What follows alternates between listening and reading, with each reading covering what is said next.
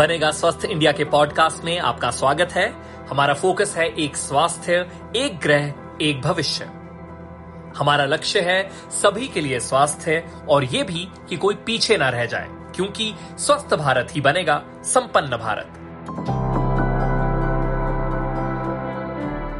मेरा नाम है अरुण सिंह और आज अंतर्राष्ट्रीय महिला दिवस के मौके पर हम बात कर रहे हैं खबर लहरिया की टीम से, जो कि एक ग्रामीण महिलाओं के द्वारा संचालित समाचार नेटवर्क है। हमारे साथ जुड़ रही हैं कविता देवी, जो खबर लहरिया की सह संस्थापक और प्रधान संपादक हैं। दूसरी तरफ़ हमारे साथ है नाजनी रिजवी, जो वरिष्ठ रिपोर्टर हैं खबर लहरिया के साथ। शुरुआत कविता जी से करते हैं, अपनी कहानी के बारे में बताइए। मुझे पर्सनली बहुत ही इमोशनल लगा आपकी जितनी भी जर्नी है उसके बारे में। सुन के पढ़ के अगर आप ब्रीफली हमारे दर्शकों को बताएँ सबसे पहले बहुत बहुत स्वागत आपका। बहुत बहुत शुक्रिया अरुण जी और एन टीवी में आज बातचीत करने का मौका मिला। आ, तो सबसे पहले तो मैं देश भर की बुंदेलखंड की सारी महिलाओं को लड़कियों को अंतर्राष्ट्रीय महिला दिवस की ढेर सारी शुभकामनाएँ और बधाइयाँ दूँगी। और आज का दिन हमारे लिए कितना खास है, कितना खूबसूरत है। वैसे मैं आज का दिन ही नहीं कहूँगी, हमारे लिए हर दिन खास और खूबसूरत होता है। तो ये तो एक दिन है जो मनाया जाता है और हम उसमें महिलाओं से बात करते हैं, औरतों से बात करते हैं, हम ऐसी औरतों को चुनते हैं। तो हमारे लिए हर दिन खास है, मेरे लिए हर दिन महिला दिवस होता है तो ये सबसे पहले मैं बता दूँ। हाँ ये बात सही है कि मेरी शादी बारह साल की उम्र में हो गई थी। मैं बचपन से स्कूल नहीं गई और उस जमाने में लड़कियों को पढ़ाना, लिखाना अच्छा नहीं समझा जाता था।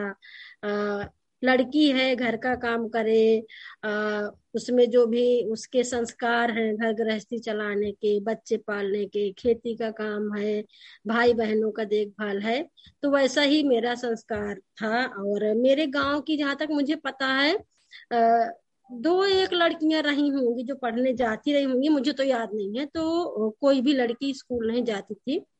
मैंने लंबी उम्र में पढ़ाई लिखाई सीखी वहाँ पर एक एनजीओ के थ्रू गाँव गाँव में सेंटर खोले गए थे महिला समाख्या के तहत और वहाँ पर मैंने जाकर के सेंटर में पढ़ाई करी। फिर मैंने जाकर के वहाँ पर एक महिला शिक्षण केंद्र खोला गया था। महिला शिक्षण केंद्र में मैंने छह महीने की पढ़ाई करी और फिर उसके बाद आकर के मैंने स्कूल में पढ़ाई की, फिर मैं कॉलेज में पढ़ाई की और अब मैं खबर लहरिया में काम करती हूँ। को फाउंडर हैं आप? को फाउंडर हैं और एडिटर इन चीफ हैं, आप खबर लहरिया की। लेकिन आपने जब पढ़ाई की मेरे अंदर एक जिज्ञासा ज़रूर थी कि जर्नलिज्म ही क्यों? आपने पत्रकारिता को ही क्यों चुना? कोई और क्षेत्र पत्रकारिता की मैंने पढ़ाई नहीं की। मैंने तो कभी सोचा नहीं था कि मैं पत्रकार बनूँगी, क्योंकि वो जो मेरी पढ़ाई थी तो अपना नाम तो सुनती थी कि लोग मेरा नाम लेते लेकिन तो लिखते कैसे है? वो मुझे नहीं आता था। लेकिन मैंने जब मैं सेंटर गई, सेंटर मैंने अपना नाम लिखना, अपने परिवार का नाम लिखना, अपने गाँव का नाम लिखना सीखा और धीरे धीरे मेरी पढ़ाई बढ़ती गई तो पत्रकारिता की जो आज लोग डिग्री करते हैं पढ़ाई करते हो तो बहुत दूर की बात है। तो मैंने कोई पत्रकारिता की पढ़ाई नहीं की। हालाँकि हर स्टेप में जो मैंने पढ़ाई की है उसमें हर स्टेप में संघर्ष है। चाहे मैंने सेंटर में पढ़ाई किया हो चाहे मैं छह महीना जब मैं महिला शिक्षण केंद्र में गई तब मैंने पढ़ाई की।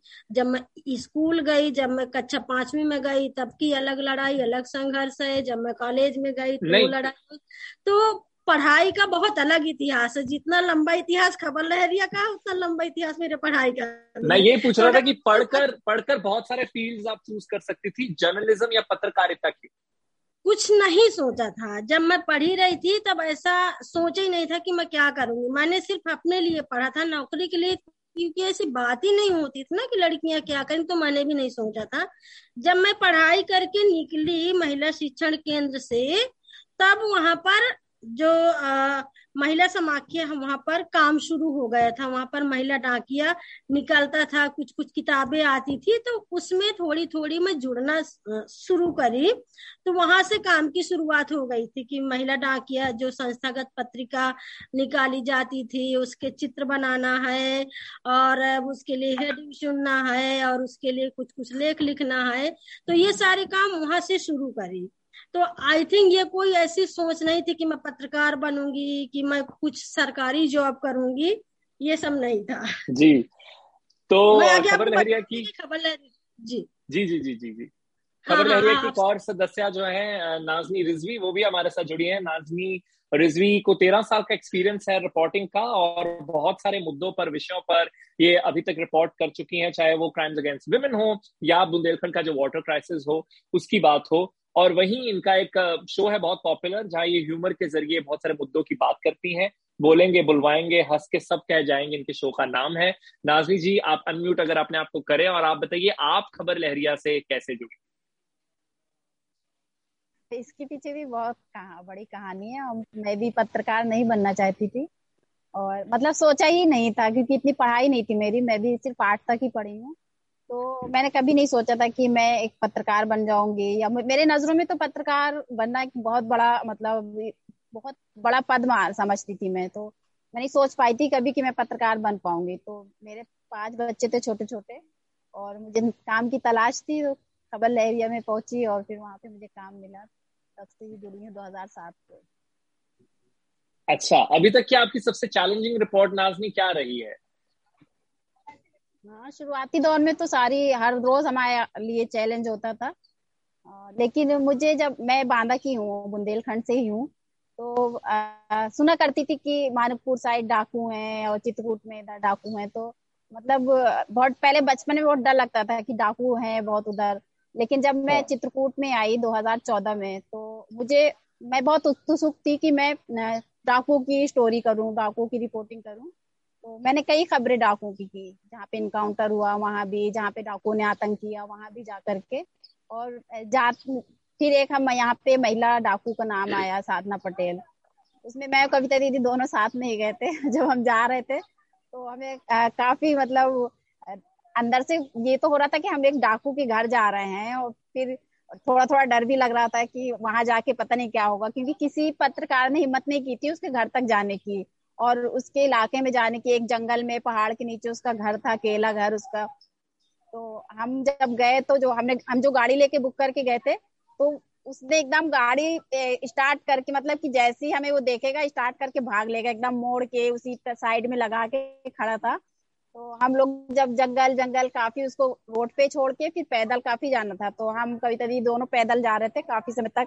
और कविता दीदी मैसेज कर रही थी लोगों को कि ऑफ़िस में अपने कि अब हम डाकू के इलाके में घुस गए हैं अब जा रहे हैं अंदर उसके घर तक पहुँच गए। थोड़ी थोड़ी देर में हम मैसेज भी कर रहे थे। और जब हम्म। गए तो बहुत अंदर से डर भी था कि हम ऐसे इलाके में आ गए पता नहीं अब वो यहाँ से वापस जाएँगे कि नहीं आ तो गए हैं। तो वो काफ़ी मतलब एक मतलब थोड़ा चैलेंजेस भी था लेकिन हमें अंदर से अच्छा भी बहुत लग रहा था कि हम एक बहादुर महिला है जो डाकू के घर तक आ गए। आज तक किसी ने हिम्मत नहीं की तो ओरिजिनल फ़ोटो लाता। अच्छा हाँ तो फाइनली वो असाइनमेंट आपने किया। हाँ हाँ हम लोग ने फिर उसकी ओरिजिनल फ़ोटो जो किसी मीडिया ने नहीं पाई थी किसी ने नहीं निकाला था हम वो ओरिजिनल फ़ोटो लेके आए। उसकी स्टोरी जो रियल स्टोरी थी वो हमने छापी। आज तक किसी को उसके बारे में पता ही नहीं था बस छाप रहे थे कि महिला डाकू है महिला डाकू हाँ। वही कविता जी आप पर वापस आते हैं जब हम जर्नलिज्म की बात करते हैं पत्रकारिता की बात करते हैं तो वहाँ पर अक्सर देखा जाता है कि एक तो पुरुष है फिर वो वो पुरुष हैं जो एक सर्टन इकोनॉमिकल बैकग्राउंड से आते हैं अपर कास्ट के हैं so called upper caste and then ये एक एक एक मोल्ड है जो जो फॉलो होता रहता है। आपको लगता है कि आप एक ही साथ उस मोल्ड को तोड़ती हैं, बहुत सारी और वजहों की वजह, बहुत सारे और कारणों की वजह से? जहाँ तक पूरी दुनिया का मानना है और मेरे इलाके का मानना था, जो पत्रकारिता के क्षेत्र की सबसे बड़ी चुनौती रही है कि महिलाएँ पत्रकार नहीं हो सकती हैं। और जब से हमने काम शुरू किया, मेरे इलाके में क्या यूपी भर में महिला पत्रकारों को नहीं देखे थे कि वो रिपोर्टिंग करती हैं। हमारा विजन ही था कि महिलाओं को पत्रकारिता के क्षेत्र में उतारना। 2002 में जब खबर लहरिया की शुरुआत हो रही थी तो हमें लगा कि महिलाएँ ही पत्रकार होंगी और ऐसी महिलाओं को हम पत्रकारिता के क्षेत्र में उतारेंगे जो ग्रामीण हैं, जो स्थानीय हैं, जो दलित हैं, आदिवासी हैं, मुस्लिम हैं।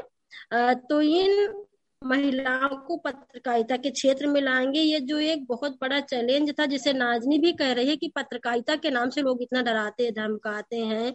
और आई थिंक ये सोच जो एक तरह की बनी हुई है कि जब आप पत्रकार बनोगे तो बहुत खतरनाक एरिया होता है, खतरनाक लोगों से बात करना पड़ता है, हर एरिया में जाना पड़ता है।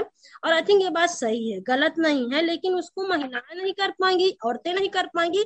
ये हमारे लिए एक बहुत बड़ी चुनौती थी और हमने उस चुनौती को स्वीकारा कि महिलाएँ पत्रकार बन सकती हैं, महिलाएँ जोखिम भरे क्षेत्र में जा सकती हैं, महिलाएँ डाकुओं की स्टोरी कर सकती हैं, महिलाएँ राजनीति की रिपोर्टिंग कर सकती हैं तो हर तरह की रिपोर्टिंग महिलाएँ कर सकती हैं और हमने महिलाओं को गाँव गाँव में जा करके ढूंढा। कि महिलाएँ पत्रकार बने तो जब हम गाँव गाँव। में जा रहे थे महिलाओं को इकट्ठा करने के लिए कि महिलाएँ पत्रकार बने तो हमें ऐसी महिलाएँ मिल रही थी आ, कि ज़्यादा पढ़ी लिखी हो या कोई हाई स्कूल किए हो इंटर किए हो बीए किए हो तो कई गाँव में हमें ऐसी महिलाएँ मिली नहीं तो जो महिलाएँ हमको मिली जो कक्षा पाँच तक पढ़ी हैं जो कक्षा दो तक पढ़ी हैं तीन तक पढ़ी हैं कोई महिलाएँ नौ साक्षर भी रही हैं तो कुछ महिलाएँ नवसाक्षर भी थी। हमने उन महिलाओं को इकट्ठा किया और हमने उनके साथ में बातचीत करी इंटरव्यू किया और जब हम महिलाओं की ट्रेनिंग दिए बेसिक ट्रेनिंग दिया पत्रकारिता की और जो हमारे आ, सवाल होते थे कि हमको सवाल करना तो मैं आपको बताना चाहूँ कि जब इंटरव्यू में हम महिलाओं से बातचीत कर रहे थे पूछ रहे थे कि उनको अपने गाँव के बारे में अगर कोई कहानी बताना तो कैसे बताएँगी? तो महिलाएँ इतना अच्छे तरीके से उसको प्रस्तुत कर रही थी, बता रही थी। ट्रेनिंग के दौरान भी ऐसा हुआ, जब हम महिलाओं को कई मुद्दों के बारे में बातचीत करने के लिए बोले कि आप अपने इलाके के बारे में बताइए, आप रोल प्ले करके बताइए तो इतना अच्छी अच्छी कहानियाँ अपने आसपास के गाँव की, इतने अच्छे अच्छे मुद्दे महिलाओं के द्वारा निकले कि हम बता नहीं सकते हमें लगा कि हमें रियल यही तो चाहिए और क्या चाहिए हम्म।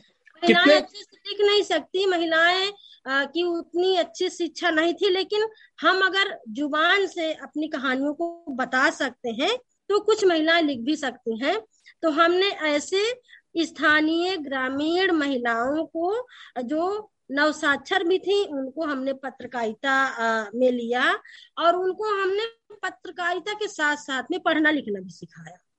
हम्म, तो मुझे बताइए आकर कई पत्रकार हैं जिन्होंने इंटर किया है जिन्होंने हाई स्कूल किया है जिन्होंने आठवीं की पढ़ाई करी है।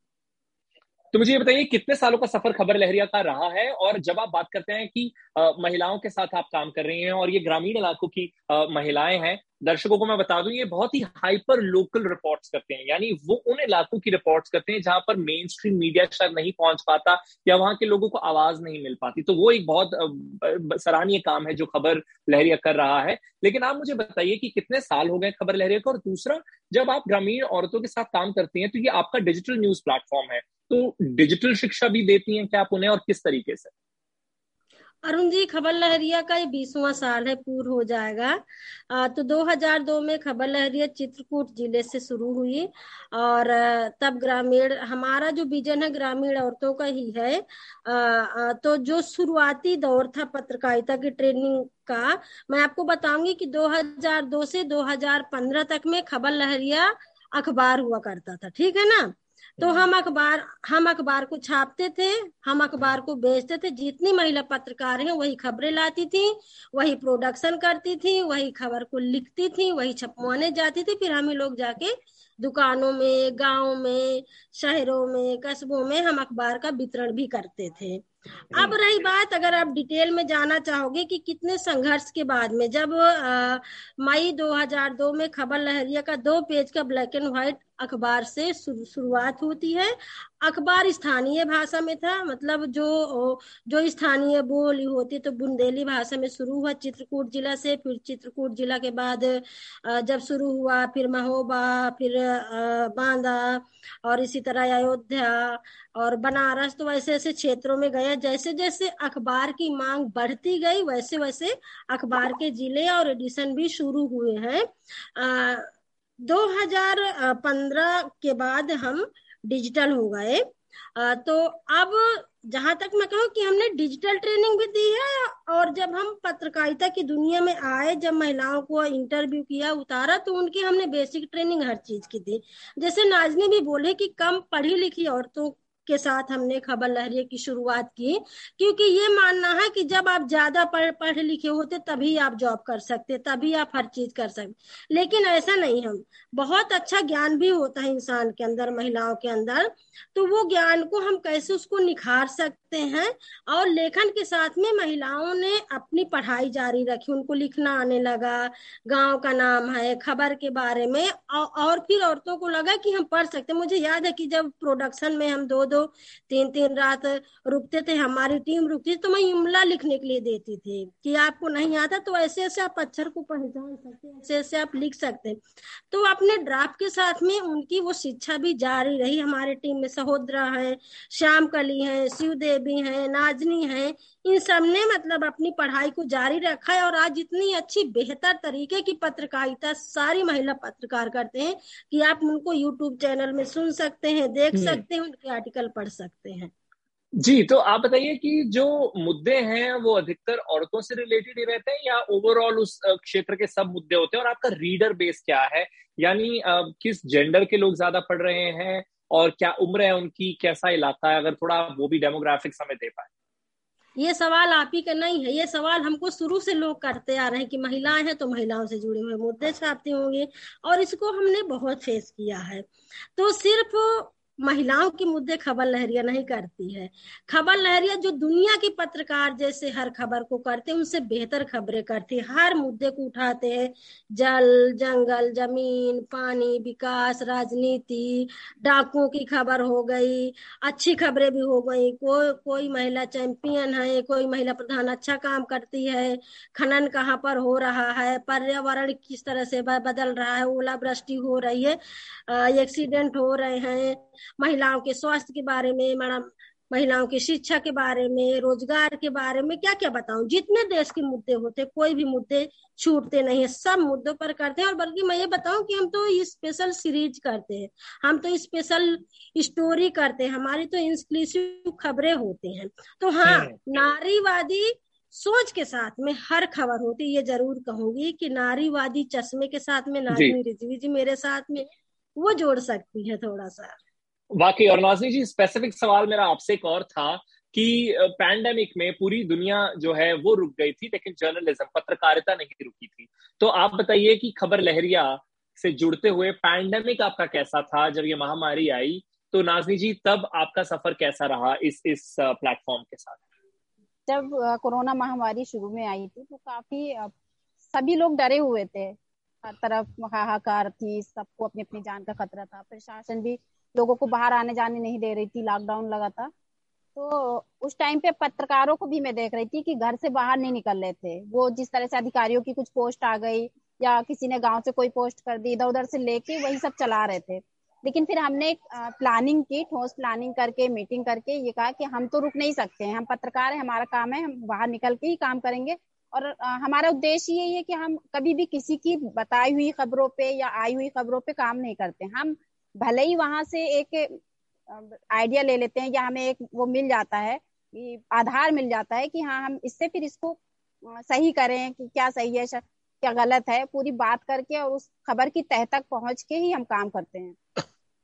वही हमने लॉकडाउन में किया कि हमें कुछ मिल भी रहा था सोशल मीडिया के ज़रिए तो हम खुद जा रहे थे। और हाँ थोड़ा सा डर था क्योंकि घर में बच्चे भी छोटे छोटे थे और काम भी करना था तो परिवार भी देखना है और बाहर भी निकलना है काम के लिए तो थोड़ा सा हम लोगों के अंदर भी शुरुआती दौर में शुरुआती दौर में डर बैठा था तो हम जब फ़ील्ड जाते थे तो पूरी तरीके से सुरक्षा के साथ मास्क लगा के और सैनिटाइजर ले करके और काफ़ी सुरक्षित होके जाते थे। और जब हम वापस आते थे तो घर में घुसने से पहले हम सीधे बाथरूम में जाते थे। पूरे कपड़े वपड़े चेंज करने के बाद नहा वहा के फिर हम आते थे, बच्चों को छूते थे। अक्सर होता था कि बच्चे आके चिपट भी जाते थे जब आ तो अरे, आप ऐसी करती हो और कुछ नहीं होगा आप हमसे कितना दूर रहोगी? मतलब थोड़ा सा बच्चों के साथ दूरियाँ बन गई थी। तो मैं कहती थी बच्चों से कि अच्छा तुम लोग इधर रहो ये छोटा वाला रूम है मैं जब तक लॉकडाउन है तो मैं यहीं पे रहूँगी तुम लोग मेरे पास मत आना मुझे काम करना है। तो मैं काम तो नहीं छोड़ पाऊँगी तो तुम लोग बड़े वाले कमरे में रहो मैं छोटे कमरे में रहूँगी। हाँ, हाँ। तो ना नाजनी मैं मैं थोड़ा सा तुम्हारी बात में जोड़ना चाहती जबकि मैं ये भी देख रही थी कि हमारे लोकल की मीडिया भी बाहर नहीं जा रहा थी घर में नहीं जा घर के अंदर थी ये ये मैं कह सकती हूँ। और को, कोविड के दौरान जब लॉकडाउन के तीन चार दिन हो गए थे और हम ये सारी आ, आफत को देख रहे थे टीवी चैनलों में तो हमें लग रहा था कि हमें नहीं बैठना है। जो गाँव है जो इलाके है वहाँ पर क्या हो रहा था? और आई थिंक तब तक लोगों के फ़ोन आना शुरू हो गए थे। एक गाँव बांदा जिला में ऐसा था जिसका नाम है कुछ बंधियन का डेरा। वहाँ से हमको फ़ोन आता है कि मैडम जी बाहर नहीं जा पा रहे तीन दिन से हो गया घरों में चूल्हा नहीं जले हैं बच्चों भूखे मर रहे हैं खाना मांग रहे हैं यहाँ पे कोई नहीं आ रहा। ना तो पुलिस आ रही है ना प्रशासन जाने दे रही थी और कुछ कुछ बंधिया डेरा के जो लोग हैं वो सिलबट्टा होता है ना उसको टाक टा, टाकते हैं दिन भर में जो उनको पैसा मिलता है उससे ले जाके अपना आटा बाटा ले जा करके तब शाम में उनका चूल्हा जलता है। हमने किसी तरह से जद्दोजहद के बाद में पुलिस से लड़ाई करके कि हमें गाँव तक आप जाने दीजिए गाँव के क्या हालात है किसी को नहीं पता है। जो लोग रोड पे मिल जा रहे थे उनकी खबरें तो मीडिया दिखा रही थी लेकिन गाँव के अंदर क्या हो रहा था उनसे नहीं पता। अरुण जी, जब मैं और मेरी रिपोर्टर मीरा, हम उस गाँव में गए, हमारा दिल इतना रोया और इतना हमारे आँसू आए, उस गाँव में जाकर के हमने देखा इतनी बुरी स्थिति हो गई थी कि सच में तीन दिन से चूल्हे नहीं जले थे, वहाँ से हमने सीधे फेसबुक लाइव किया था। हमें लगा कि ये एक गाँव की स्थिति नहीं, बहुत सारे गाँव की होगी। हमने फेसबुक लाइव में हमने एक एक घर की सीन दिखाई, बच्चों की सीन दिखाई, सबसे हमने इंटरव्यू किया और उसी दौरान हमने, मैंने और मीरा ने हमने अपना नंबर फेसबुक के ज़रिए हमने पब्लिक किया कि जिनको भी प्रॉब्लम हो, आप हमें बताइए।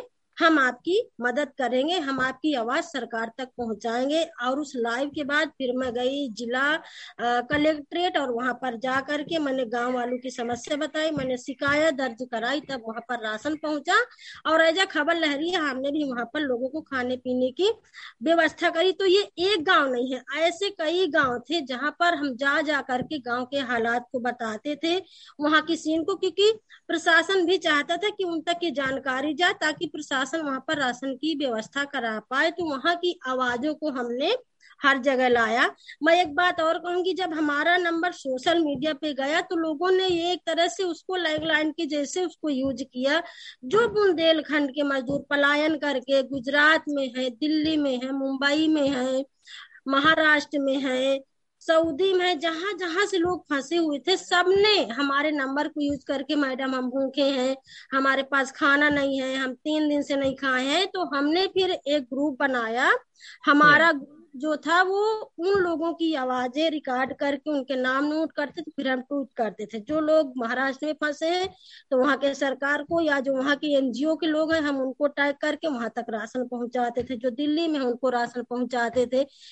इस तरह करके पूरे लॉकडाउन में हमने लोगों को सपोर्ट दिया, तब इतना सुकून मिला दिल को कि जो हमने पंद्रह बीस साल में काम किया है, वो रियल पहचान मुझे आज मिली कि खबर लहरिया को पढ़ने वाले, जानने वाले महाराष्ट्र में भी बैठे हैं, जो लोग पलायन करके गए हैं, गुजरात में भी बैठे हैं, मुंबई में भी बैठे हैं, राजस्थान में भी बैठे हैं, पंजाब में भी बैठे हैं, और इस तरह से हम लोगों को एक तरह से हेल्प कर पाए तो हमें लगा कि खबर लहरिया सिर्फ़ यूपी एमपी में नहीं है खबर हम्म। लहरिया की रीच तो हमारी पूरे देश में है। आई थिंक हमने बहुत रिपोर्टिंग करी मैं इसे में और जोड़ूँगी क्योंकि आपका आगे सवाल भी है। और लॉकडाउन के दौरान हमने सिर्फ़ इस पर रिपोर्टिंग नहीं करी हमने भूखमरी पर रिपोर्टिंग करी हमने उस दौरान देखा कि महिलाओं की क्या स्थिति है। जो महिलाएँ पैदल चल के दिल्ली, पंजाब से जो पलायन करके गई थी, उनको जब क्वारंटाइन सेंटर में रखा जा रहा था, उनकी क्या व्यवस्था? उनके लिए पैड की व्यवस्था नहीं है, उनके लिए टॉयलेट की व्यवस्था नहीं है। जो गर्भवती महिलाएँ थी, उनके लिए समय से खाना नहीं है, उनके लिए इलाज नहीं है। तो एक नारीवादी नज़रिए के साथ में महिलाओं के स्वास्थ्य में किस तरह का बुरा असर पड़ रहा है किस तरह का प्रभाव पड़ रहा है? क्योंकि लॉकडाउन के बाद सारे लोग इकट्ठा हो गए थे। उनके पति भी आ गए थे जो पलायन करके गए थे बच्चे भी आ गए थे परिवार के लोग थे महिलाओं का इतना ज़्यादा काम बढ़ गया था। और लोग कहीं नहीं जा रहे तो सबसे ज़्यादा उनके साथ शारीरिक हिंसा भी हो रही है मानसिक हिंसा भी हो रही है। लोगों की अलग अलग डिमांड आ रही है कि हमको ये खाने के लिए चाहिए ये खाने के लिए चाहिए। तो हमने उस दौरान हर पहलू को देखा है कि महिलाओं के क्या मुद्दे हैं बच्चों के क्या मुद्दे हैं और खासकर जो आम जनता है उसके क्या मुद्दे हैं। और आई थिंक ये आवाज़ में हमें इतना ज़्यादा हमें आ, मतलब असर दिखा कि अलग अलग तरह से वो आवाज़ें आई हैं हमारे पास में। आई. थिंक हर इतना महत्वपूर्ण था इन बीस सालों में अरुण जी की मैं जितना भी इसके बारे में कह पाऊँ तो कम है। पहले ट्रेन थी पलायन वाले लोगों को लेकर के गुजरात से मैं और मीरा हम गए। जबकि ये हो रहा कि लोगों को छूना नहीं है। और तब भी जहाँ पर लोग इतना फंसे थे महाराष्ट्र में तो हम लोग जाकर इंटरव्यू कर रहे थे, परिवार के लोग कह रहे थे, कोविड काल में कोरोना लेकर के आ जाओगी, पता नहीं क्या हो जाएगी। तो हम रिपोर्टिंग करके आते थे, फिर रात भर ऐसे लगता था कि जैसे हाथों में कोरोना आ गया क्या, माइक में वो कोरोना आ गया क्या तो उस सिचुएशन के बीच में भी हमने काम किया है। हम्म आखिरी सवाल नाजी आपसे कि परिवार आपका क्या सोचता है आपके इस करियर के बारे में? किस तरीके का सपोर्ट है आपके परिवार में? कौन कौन है? क्या उनकी प्रतिक्रिया है? मेरा परिवार जब मैं शुरू में जुड़ी थी खबर लहरिया में तब भी साथ नहीं था आज भी साथ नहीं है। और मैं इसके आगे क्या बता हम्म लेकिन आप आज अपने पैरों पर खड़ी हैं और रिपोर्टिंग कर रही हैं और अपने पूरे पैशन के साथ कर रहे हैं। हाँ मेरे बच्चे मेरे साथ हैं। मेरे पाँच बच्चे हैं मैंने अकेले पाला है उनको। दो बच्चों की शादी हो गई है तीन अभी हैं। तो खबर लहरिया में जुड़ने के बाद जो आत्मनिर्भर जो कहते हैं, महिला आत्मनिर्भर हो गई तो मैं हो गई हूँ। और जो मतलब मुझे कुछ भी जानकारी नहीं थी, मैं कुछ नहीं जानती थी तो जो भी चीज़ें सीखी हैं, जो भी आज टैलेंट है, वो सब खबर लहरिया में आने के बाद ही बहुत अच्छा लगा ये जान के। और कविता जी, आखिरी के दो सवाल मेरे पास आपके लिए है। सबसे पहले तो आप जो फंडिंग है आपके वेबसाइट पे, आपने कहा कि आप एड्स शायद नहीं लेते। Correct me if I am wrong तो आपकी आप किस तरीके से मेंटेन इसे कैसे कर रहे हैं? अरुण जी जब शुरुआत में हुआ था तो तो प्रिंट अखबार था कुछ अखबार हम भेजते थे बेचते थे कुछ हमको फंडिंग भी मिलती थी लेकिन अभी हमारा कॉन्ट्रैक्ट फंडिंग काफ़ी हम लोगों के लिए काम करते हैं। मान लो कोई संस्था आया है और वो हमसे मांगती है कि हमें उनको स्वास्थ्य पर स्टोरी चाहिए जो स्वास्थ्य पर काम करते हैं जो क्लाइमेट चेंज पर काम करते हैं किसी को नरेगा की खबरें चाहिए। तो ऐसे ऐसे करके हम लोग लोगों के साथ में को, को, क्या बोलते हैं कॉलिब्रेशन बोलते हैं वो शब्द मुझे मुझे नहीं आ रहा है तो हम ऐसे करके काम करते हैं और ऑलरेडी हमारा बिज़नेस है तो अब हम बिज़नेस के तौर पे भी हम काम कर रहे हैं।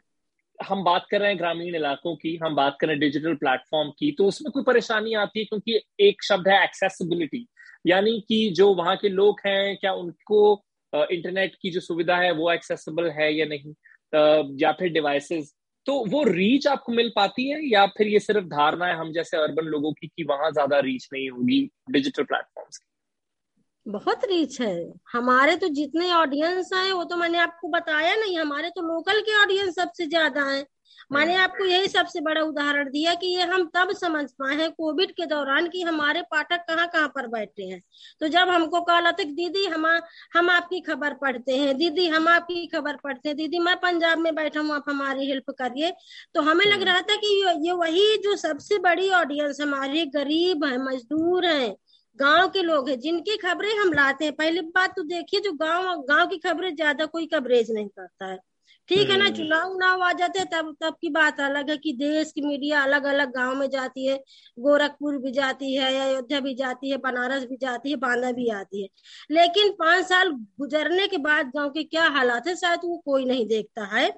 हम अभी क्या करते हैं हमने इलेक्शन के दौरान में काम्बो रिपोर्टिंग करी और हमें लगा कि हम लोगों को हर दिन का अपडेट दे तो हमने अपना शो किया चुनावी चकल्लस के नाम से तो पहले हम रात में आते थे और रात में हम देखते थे कि हम लोगों को बताएँ कि हम किस तरह की रिपोर्टिंग करते हैं, हर दिन का हमारा अपडेट क्या है तो वो हम लोगों के साथ में शेयर करते थे और हम लोगों से बोलते थे कि जो लोग भी जुड़े, भैया बता दो कि को कहाँ से जुड़ा है।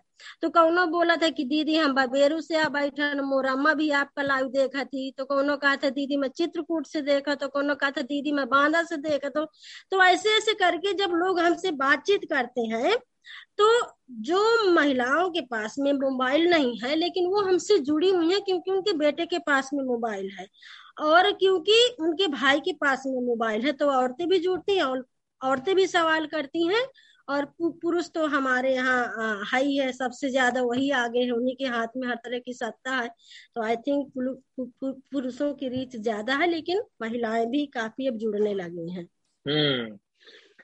जी तो बहुत बहुत शुक्रिया हमारे साथ जुड़ने के लिए और अपनी जो इतनी इंस्पायरिंग कहानी है वो हमारे साथ शेयर करने के लिए नाजनी जी, कविता जी, एक बार फिर से मैं आपको बधाई देता हूँ खबर लहरिया के लिए और इसी तरीके से अपना जो काम है वो करते रहिए और हम जैसे बहुत सारे लोगों को इंस्पायर करते रहिए। इसी के साथ ही बनेगा स्वस्थ इंडिया का ये पॉडकास्ट यहाँ पर खत्म होता है। अगर आपके पास कोई कॉमेंट क्वेरी या सुझाव है इस टॉपिक पर या फिर कोई ऐसा विषय है जो आप चाहते हैं कि हम आने वाले हफ्तों में कवर करें तो आप हमें लिख सकते हैं। हमें मेल कीजिए B S I podcast at N D TV dot com पर।